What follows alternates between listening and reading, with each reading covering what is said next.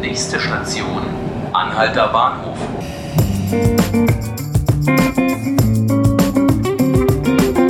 Hallo zu 5 Minuten Berlin, dem Tagesspiegel-Podcast. Mein Name ist Helena Wittlich und ich bin Redakteurin im Tagesspiegel Innovation Lab. Wem gehört Berlin? Das wollten die Redaktionen von Tagesspiegel und dem Recherchezentrum Korrektiv wissen. Eine schwierige Frage, denn Deutschland hat kein öffentlich einsehbares Immobilienregister. Heute sind zwei Gäste bei mir, die sich mit einer ganz ähnlichen Frage beschäftigt haben, nämlich die Studenten David Ammacher und Dominique Berton.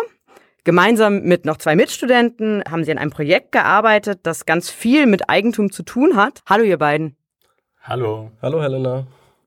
Sie studieren den Masterstudiengang Urbane Zukunft in der FH Potsdam. Gemeinsam mit dem Tagesspiegel Innovation Lab haben Sie an dem Projekt gearbeitet, das sich mit den Eigentümern an einem ganz bestimmten Ort in Berlin beschäftigt, nämlich dem Boxhagener Platz. David, Dominik, wem gehört denn nun der Boxy? Uns beiden auf jeden Fall schon mal nicht, sonst würden wir jetzt nicht hier äh, stehen. Auf diese Frage eine auch nur annähernd befriedigende Antwort zu finden, hat sich äh, letztendlich als wesentlich schwieriger herausgestellt, als wir anfangs angenommen hatten. Vielleicht waren wir da auch ein bisschen naiv, aber letztendlich äh, hatten wir am Ende dann doch ein tolles Resultat. Ihr habt nicht nur geschaut, wie es heute am Platz aussieht, sondern seid ganz weit in die Vergangenheit zurückgereist sozusagen.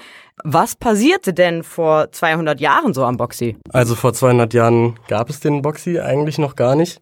Da lag das noch äh, weit vor den Toren von Berlin. Vor der Industrialisierung gab es ja erst, das war vor 200 Jahren waren es so 200.000 Menschen oder so, die in der Stadt lebten und das war einfach, das waren Felder mit einem Gutshof und die Felder wurden halt backert, aber keine Mietshäuser, kein Platz und so weiter. Wow, vom Acker zum Touri-Hotspot also. Und ihr habt noch eine interessante Beobachtung bei euren Recherchen gemacht, nämlich, dass sich Phänomene auf dem Berliner Wohnungsmarkt immer wiederholen. Also etwa der Wohnungsmangel und die Grundstücksspekulationen sind jetzt nicht irgendwie zum ersten Mal passiert. Wie war das denn am Boxy? Ich denke, ein gutes Beispiel, was das illustriert, ist, dass der Boxhagener Platz, als er geplant wurde, eigentlich doppelt so groß sein sollte, wie er heute ist. Und es liegt dann nicht nur an der massiven Wohnungsnot, die es dann Ende des 19. Jahrhunderts gab, sondern auch weil die Frage war, wie kann man möglichst viel Geld aus dem Grund herausquetschen und das dann natürlich noch mehr Land zu bebauen, sodass der Boxhagener Platz jetzt ein Rechteck und kein Quadrat ist. Naja, nun, heute gibt's gar keine Freiflächen mehr in der Gegend und trotzdem gibt es noch Investoren am Boxhagener Platz, die kaufen und verkaufen. Und es gibt ein neues Geschäftsmodell.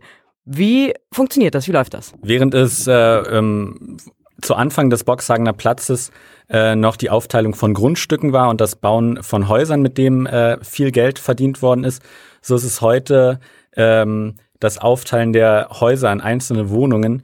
Und allein äh, dieser Schritt äh, steigert schon den Wert einer Immobilie um 10 bis 40 Prozent.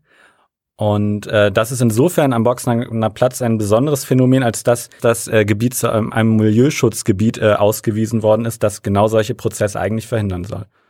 Das äh, klingt ja wirklich super spannend. Äh, eine kleine letzte Frage vielleicht noch an euch. Wieso habt ihr euch für den Boxy entschieden und da einmal näher hinzuschauen? Wir hatten tatsächlich äh, sehr viele unterschiedliche Ideen, welche Orte wir untersuchen können. Letztendlich äh, kam uns entgegen bei einem Platz, dass dieser äh, räumlich begrenzt ist. Darüber hinaus ist der Boxhagener Platz ja auch national sowie auch international äh, ein bekannter Ort, der für Berlin steht. Die ganze Geschichte des Boxhagener Platzes und seiner 23 Häuser gibt's online in einer interaktiven Geschichte unter tagesspiegel.de slash wem gehört der Boxy. Vielen Dank fürs Kommen, ihr beiden.